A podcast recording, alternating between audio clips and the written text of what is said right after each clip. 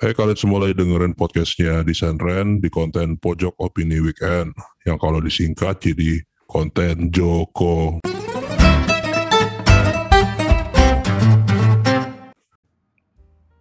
Halo kalian semua gimana kabarnya?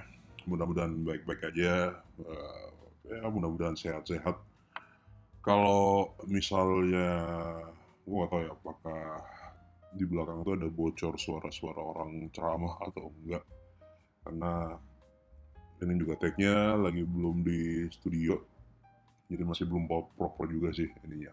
Kalau jadi kalau audionya masih kacau gitu ya udahlah maafkan. Mungkin di episode selanjutnya bakal lebih bagus lagi kualitasnya. Tunggu aja deh. Ngomong-ngomong uh, episode ini direkam tanggal 8 April jadi harusnya rilisnya minggu depannya ya kurang lebih tanggal 15an lah gitu THR gimana kabarnya? Udah pada turun belum? Ngomongin soal THR turun sih, jadi ingat kemarin tuh sempat uh, apa tuh buka buka buka DM gitu kan, terus tiba-tiba ada yang curhat gitu. Jadi uh, kemarin kan, jadi kata kata dia tuh uh, ya intinya sih kemarin katanya dia baru dapat notice dari kantornya dapat email gitu blast email dari kantornya dari bosnya langsung. Katanya uh, tahun ini THR-nya udah turun. Ya seneng dong kan kalau dengar uh, kata THR udah turun satu eh ternyata maksudnya itu bukan THR-nya turun bukan THR-nya cair gitu tapi beneran turun dari yang harusnya itu satu kali gaji jadi tinggal sepertiga gaji. Anjing. Ini bosnya juga sialan juga sih. Dia, bosnya pintar juga deh buat main-mainin kata-kata ya. Saya jadi kebayang sama header uh, apa tuh uh, subjek emailnya. Mungkin judulnya tuh THR turun. Wah, enak nih THR udah turun pas ngecek uh, bank rekening loh, kok belum ada. Ternyata THR-nya turun sepertiga. Itu pun juga dicicil lagi. eh, tapi ngomong-ngomong, uh, kantor kalian gimana kabarnya? Baik-baik aja kan finansialnya? Biasanya tuh kalau yang suka khawatir sama finansial finansialnya kantor itu ya startup startup yang mungkin baru-baru baru-baru ya baru-baru dapat funding gitu ya mudah-mudahan aja deh kalau yang kerja di company-company startup-startup kecil gitu finansial kantor kalian itu baik-baik aja lah karena biasanya dekat-dekat lebaran itu cukup bikin deg-degan juga buat uh, manajemen. uh, ini ngomong oh jadi kemarin itu sempat rame-rame itu ya uh, soal Marvel.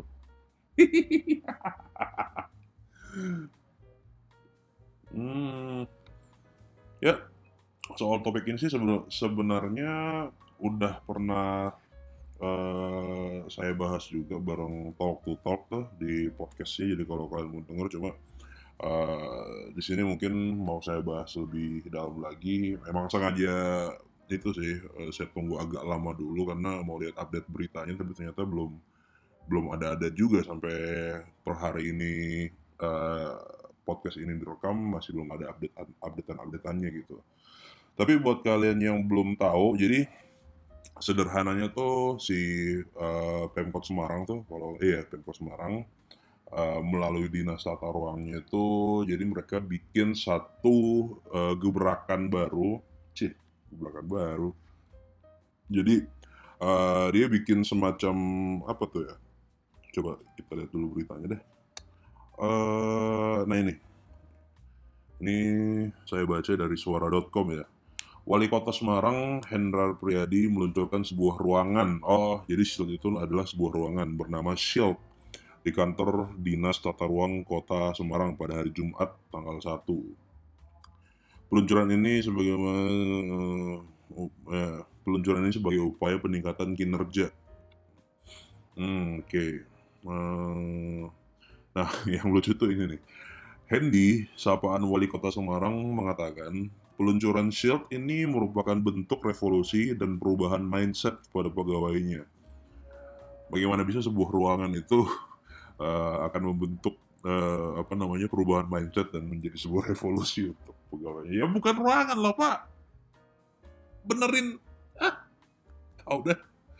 Ah. Terus lanjut, dia berharap pegawai bisa selalu mengembangkan diri dan meningkatkan kreativitas dalam pembangunan tata kota di Semarang. Nah dari sini itu udah kontradiktif sebenarnya. Meningkatkan kreativitas gimana ceritanya Pak orang logonya aja main lu ambil-ambil kayak gitu. Walaupun uh, sampai hari ini tuh akhirnya logonya itu kayaknya memang udah di take down ya, logonya udah diganti, tapi itu yang akan jadi pembahasan kita sebentar. Lanjut, adapun peluncuran ini sempat diabadikan oleh akun Twitter pemkot humas pemkot smg submission oh, Semarang dan Instagram Semarang Kota. Namun postingan itu menuai banyak komentar dan kecaman dari banyak warganet sehingga unggahan tersebut dihapus oleh admin akun tersebut. Tentu saja pasti melalui perintah dong dari atas ya. Kecaman dipicu karena nama dan logo Shield dia nilai mirip dengan film Avenger. Ini juga siapa sih ini penulisnya ini? Ruth Meliana Dwi Indriani. Gini, uh, buat Mbak Ruth ya. Jadi bukan mirip dengan film Avenger, tapi mirip dengan sebuah organisasi yang ada di film tersebut, Mbak. Ini jurnalis sekarang juga kadang suka ini ya kurang kurang mengulik. ya mungkin contohnya kita bakal bahas ini deh industri uh, apa namanya media media fast media kayak begini media-media cepet media online.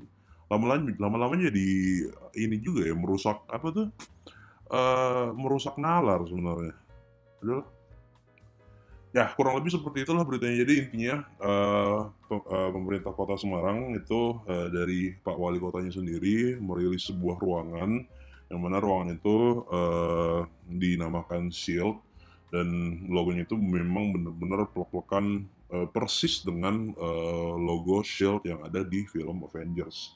Bedanya itu di tengah-tengah logo versi uh, kota Semarang ini ada apa sih namanya itu ada tambahan apalah gitu. Nggak tahu.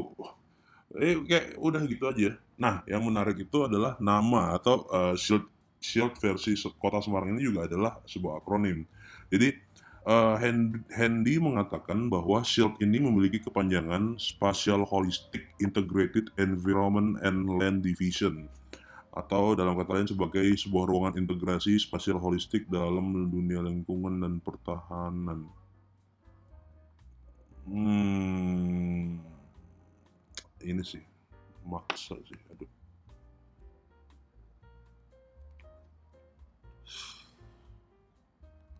Dari penamanya udah maksa banget.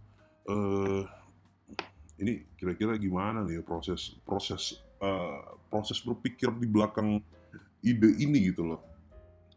Maksudnya uh, entah apakah ide ini langsung keluar dari kepalanya si Pak Wali Kota atau mungkin ada pejabat-pejabat atau mungkin anak buah anak buahnya dia itu yang uh, ngide Pak uh, ini biar kita lebih dekat dengan millennials ya kan sekarang sampai sekarang tuh uh, orang-orang pemerintah masih suka pakai istilah milenial, so, padahal milenial itu sekarang udah ya udah udah tua, sekarang udah bukan milenial lagi.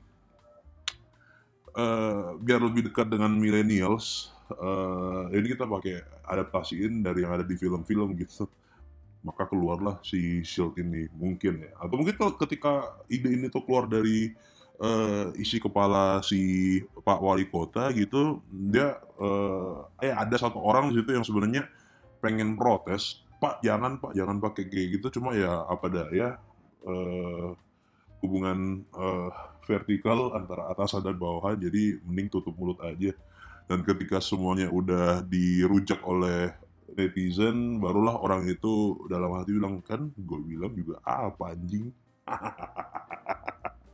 aduh ya tapi ya kurang lebih seperti itulah uh, dan kalau saya bilang sih ah sudahlah kita nggak usah mempertanyakan kenapa Eh, pejabat-pejabat uh, kita atau orang-orang di pemerintahan kita tuh kurang aware dengan hal itu ya karena mau gimana di dalam mungkin ya mungkin di dalam tes uh, tes seleksinya pun juga hal ini tuh nggak nggak dipertanyakan gitu. Mungkin ya, mungkin. Saya nggak tahu juga, nggak pernah tes PNS soalnya. Tapi ya hal kayak gitu tuh udah dianggap remeh sama hampir semua orang lah. Apa sih itu ide, apa sih itu gambar-gambar. Orang ya masalah kayak gini tuh udahlah kayak nggak nggak bakal pernah berhenti gitu. Dan update soal berita Shield ini, jadi waktu itu kan sempat di Instagram juga saya angkat gitu dan uh, ya syukurnya juga langsung dibalas sama uh, siapa admin dari uh, apa tuh dinas tata ruang kota Semarang. Intinya itu dia bilang ya ini akan menjadi feedback buat mereka. Uh, ini akan dipertimbangkan gitu gitulah nggak lama kemudian memang uh, besoknya kalau nggak salah uh, mereka mengadakan sayembara. Nah ini dia nih. Jadi mereka uh, logo Shield itu akhirnya di take down dan uh, perlu kita ingat bahwa logo itu sebenarnya udah dibuat, udah ada bentuk fisiknya di ruangan itu yang mana uh, tentu saja pengadaan dari uh, logo itu tuh menggunakan duit dari ya duit yang dititip oleh warga-warga Semarang gitu. Jadi ketika di take down uh, selamat kita juga nggak tahu berapa harga uh, pengadaan berapa biaya pengadaan apa namanya logo itu ya maksudnya uh, ya bentuk fisik dari logo itu yang dipasang di gedung. Ya silahkan buat yang berwenang mungkin kalau mau diusut. Tapi uh, ya akhirnya logo itu di take down diturunkan. Saya nggak tahu kalau logo yang di ruangan itu diturunkan apa enggak. Terus uh, mereka mengadakan sayembara untuk membuat logo itu. Uh, yang mana? Coba kita lihat. Yang mana yang mana yang mana Bistaro itu dia.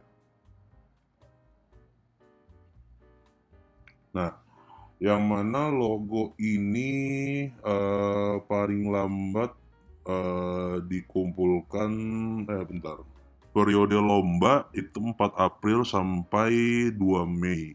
Pengumpulan karya 24 April sampai 24 April, penilaian 25 sampai 30 April, pengumuman tanggal 2 Mei. Jadi uh, tanggal 2 Mei. Ini kalau kita buka kalender harusnya uh, ya kalian pasang aja di kalender kalian tanggal 2 Mei itu bakal ada pengumuman dari uh, apa namanya sayembara ini. Di mana total hadiahnya? Total hadiahnya itu senilai 5 juta rupiah. Ya perlu dicatat. Senilai 5 juta rupiah total hadiahnya uh, nanti akan kita bahas. Terus kita baca lagi syarat dan ketentuannya itu pertama pengumpulan karya tanggal 4 April sampai nah, peserta diperbolehkan mengirim maksimal tiga karya. Ya kok cuma tiga karya pak lumayan lah kalau usah dibetesin lah 5 juta loh ini bisa dapat ratusan. Terus dimensi logo 120 kali 120 cm uh, itu bisa bentuknya bulat atau kotak. Uh, terus format pengirimannya ukuran file A4 satu lembar. Ini kan uh, dikirimnya digital kan masih bentuknya file A4 satu lembar. Bodoh banget sih. Nggak ngerti nah kayak gitu. Nah setelah sayembara ini dikeluarkan warganet itu ribut lagi. Yang diributin tentu saja tentang total hadiahnya. Ya ribut-ribut soal sayembara itu nggak lain nggak bukan pasti yang diribut itu soal uh, total hadiahnya sih dari dulu sampai sekarang tuh memang kayak begitu ya jadi ribut-ributnya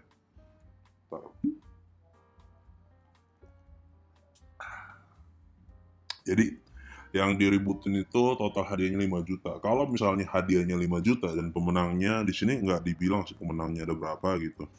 Uh, tapi kita asumsikan pemenangnya itu ada tiga gitu. Ya, sehingga kalau misalnya haji, uh, pemenang pertama itu dapat 3 juta pemenang kedua itu ya dapatnya satu setengah sisanya itu dapat 500 ribu gitu. Dan itu buat sebagian nah ini kita lihat komen-komen orang ya. Masa 5 juta udah total hadiah pak? Ya mau gimana? Lah gini min keren bisa menerima masukan. Ya oke. Okay. terus ada lagi nih Serius cuma 5 juta dan itu pun total. Parah sih emang logo Pertamina aja 2,5 M. Aduh, ini nih kau menang mending nih. Coba diskusi sama ahlinya di bidang desain sebelum bikin lomba. Sekelas dinas kok begini, hadiahnya kok gitu, biar gak malu lagi. Lo justru karena sekelas dinas, Pak. Makanya kayak begini. Gimana sih? Anda pikir ini perusahaan swasta apa? Mohon dikaji ulang deh. Ini hadiah segini nggak kasihan apa sama yang desain? ya kurang lebih seperti itulah uh, apa uh, ribut-ributnya netizen part 2 sehubungan dengan logo ini dan di episode kali ini tuh saya pengen membahas tentang pandangan saya soal ini. Yang pertama pertanyaannya adalah uh, apakah salah? Kalau menurut saya, menurut saya nggak salah sebenarnya. Gini loh, uh, kita mau ngadai siapa pun, siapa pun itu bebas untuk mengadakan sayembara desain. Dan siapa pun itu juga bebas untuk menentukan berapa hadiah tergantung dari kemampuannya dia. Dan ini terlepas dari uh, soal apakah uh, kalau kembali ke dinas tata ruang tadi itu apakah uh, ini sesuai dengan anggarannya memang mereka cuma segitu atau gimana ya kita nggak nggak tahu lah ya. Tapi anggap aja memang anggarannya nggak ada karena ini memang insidental gitu. Ya kalau memang budgetnya segitu mau gimana? Kita nggak bisa paksain juga kan. Karena pada akhirnya kalau misalnya si desainernya itu memang punya nalar uh, pada akhirnya yang bermain itu adalah hukum you get what you paid gitu. Anda akan mendapatkan apa yang anda bayar. Anda membayar logo dengan uh, Anda membuat saya bara logo dengan total hadiah itu 5 juta rupiah, yang ikut itu udah udah pasti lah bukan udah bukan level-level uh, misalnya kayak siapa lah kita sebut uh, Mas Rio Purba misalnya nggak mungkin desainer selevel itu nggak mungkin ikut-ikut uh, sayembara kayak gini gitu loh. Nah pertanyaan yang kedua itu adalah kenapa bukan desainernya yang kita salahkan? Karena kalau uh, gini, uh, dulu kan pernah dibahas juga, pernah dibahas sama Om Bas waktu di uh, di Instagram tuh uh, tentang harga uh, desain gratis itu nggak masalah. Ya sebenarnya pandangannya itu kurang lebih seperti ini juga sih, bahwa uh, apa sih? Tiba-tiba gue blank anjing. Bahwa sebenarnya yang akan kemakan oleh uh, umpan seperti itu ya desainer-desainernya udah udah ketahuan gitu kan marketnya udah ketahuan seperti apa kalau misalnya market kalian bukan ada di sini, ya berarti itu udah, udah bukan urusan kalian sebenarnya. Bukan kalian yang mau di uh, apa ya istilahnya ya. Bukan kalian yang mau disuruh ikut sayembara ini. Kalau memang level kalian itu 10 juta, 30 juta, 100 juta bahkan seperti si logo Pertamina tadi itu yang katanya 1,2 M, ya udah kalian nggak usah ikut ini gitu loh. Karena sebenarnya perlu kalian tahu bahwa sayembara-sayembara dengan hadiah kecil seperti ini itu tuh cukup membantu buat teman-teman desainer kita tuh yang memang baru mau memulai mengkomersilkan apa yang mereka kerjakan selama ini gitu. Iya kan? Saya rasa teman-teman yang udah pernah uh, atau udah udah cukup lama di dunia uh, freelancer itu tahu lah bagaimana struggle-nya untuk memulai uh, mengkomersilkan hasil karya kita gitu. Susahnya dapat klien, susahnya nego dan lain sebagainya. Dan ini ada uh, apa tuh difasilitasin satu sayembara gitu dengan hadiah yang mungkin cukup lumayan untuk beberapa orang itu nggak masalah buat mereka. Kenapa mesti anda yang pusing? Oh juga kita nggak tahu apakah nanti si orang ini akan dibego-begoin atau bagaimana ya itu mungkin urusan belakangan gitu kan. Tapi saya ya memang seperti itu kan risikonya. Kita juga tahu. Mau sayembara itu yang adain uh, sampai selevel apa pun itu gitu, tetap ada kemungkinan untuk anda itu dibego-begoin, nggak uh, pemenangnya udah disiapin lah segala macem. Potensi seperti itu tetap ada gitu loh tapi potensi untuk hal itu tidak terjadi juga bukan berarti nggak ada kan. Jadi ya ya sudah lah. Nah, pertanyaan selanjutnya adalah apakah harga sebuah desain dalam sebuah perlombaan itu harus sama dengan harga sebuah desain yang melalui proses profesional. Menurut saya sih justru pros, uh, desain dalam konteks sebuah perlombaan dan desain uh, dalam konteks uh, kerjasama dengan desainer profesional itu, itu justru berbeda sangat-sangat berbeda gitu karena ketika seseorang itu memutuskan untuk mengadakan sebuah lomba desain uh, percayalah bahwa dia tuh sebenarnya nggak tahu gitu harus ngontek siapa harus ngontek desainer yang mana gitu desainer profesional yang mana yang harus uh, mereka kontak. Dan sebagai salah satu filternya untuk bisa memanggil desainer-desainer yang memang uh, sesuai dengan kemampuannya dia ya tentu saja dari total hadiah atau hadiah yang disediakan dari lomba itu. Sementara ketika seseorang itu udah mulai ini klien ya, ketika klien itu udah uh, tahu dia itu harus approach uh, desainer yang mana, itu setidaknya dia itu udah tahu pasti si si, si uh, desainer itu rate-nya itu berapa gitu. Karena sebelum kita deal dengan seorang desainer itu sudah pasti kan kita akan nego harga dulu, pasti kita akan tanya rate-nya dulu kan. Dan ketika rate-nya memang udah cocok gitu, maka terjadilah transaksi di situ. Makanya kenapa harga desain dalam sebuah perlombaan dan harga desain sebuah uh, apa namanya proses transaksi profesional itu seharusnya memang beda, nggak bisa disamain.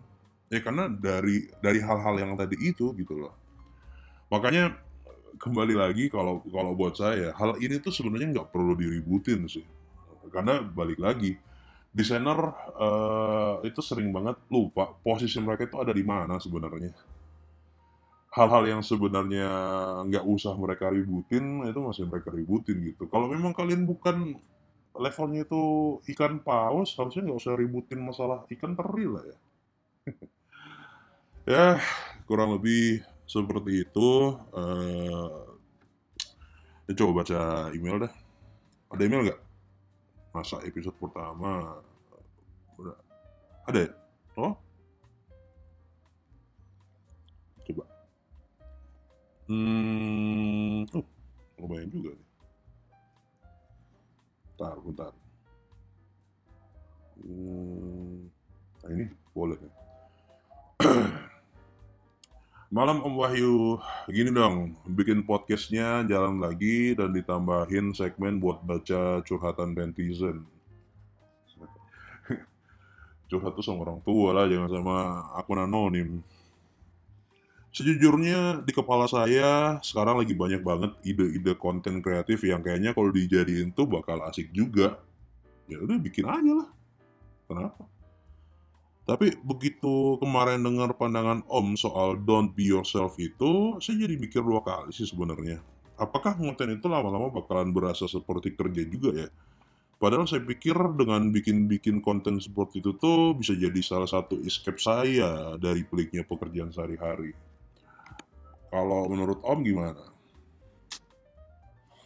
Ya kalau pikirannya kayak gitu, udah berhenti aja daripada melangkah duluan kan, mendingan sebenarnya nggak ada yang salah dengan uh, gugur sebelum berkembang ya. ya daripada mati di medan perang gitu, mendingan ya udah mati mati sebelum mati sebelum menghadapi perang aja gitu karena kayaknya lebih enak deh mati dalam keadaan tenang emang ada yang tenang mati dalam perang? Enggak enggak juga sih ya. Nggak tahu saya belum menangkap uh, cuma gini uh, saya bingung mau komentar dari mana ya. Oh dari sini dulu deh. Uh, apakah konten itu lama-lama bakalan berasa seperti kerja juga? Bisa ya bisa enggak sih sebenarnya? Tergantung uh, tujuan kamu itu sebenarnya mau uh, diarahin ke mana.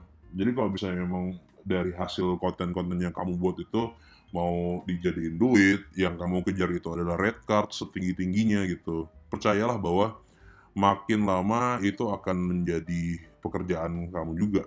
Dan uh, tuntutan-tuntutan dari banyak-banyak pihak, mau dari audiens kalian atau mau dari orang-orang yang mungkin kerjasama dengan kalian itu, ya kalian akan menemukan hal itu. Dan percayalah akan ada di titik yang memang itu udah nggak menyenangkan walaupun ya hidup itu roller coaster gitu kan tapi bisa juga uh, apa namanya jadi content creator itu cukup menyenangkan ketika memang uh, kalau misalnya duitnya juga kamu nikmatin atau kalau memang tujuannya itu untuk have fun aja gitu. Karena uh, percayalah bahwa semua itu memang di ya akan di drive oleh goalsnya sih kalau buat saya. Kalau memang tujuannya buat senang-senang, buat uh, escape aja gitu, nggak perlu harus konsisten ngupload setiap saat, nggak perlu konsisten untuk uh, nggak perlu untuk mengejar followers growth setinggi tingginya gitu kan, nggak ada nggak ada target juga. Yang penting ada tempat untuk membacot-bacot aja gitu. Ya kurang lebih sama seperti podcast ini. Ada kalau misalnya memang saya pengen ngob, ngob, ngob, ngobrol gitu ya, saya lari ke podcast ini. Kalau memang enggak ya udah, nggak ada yang saya kejar juga dari dari uh, konten podcast ini.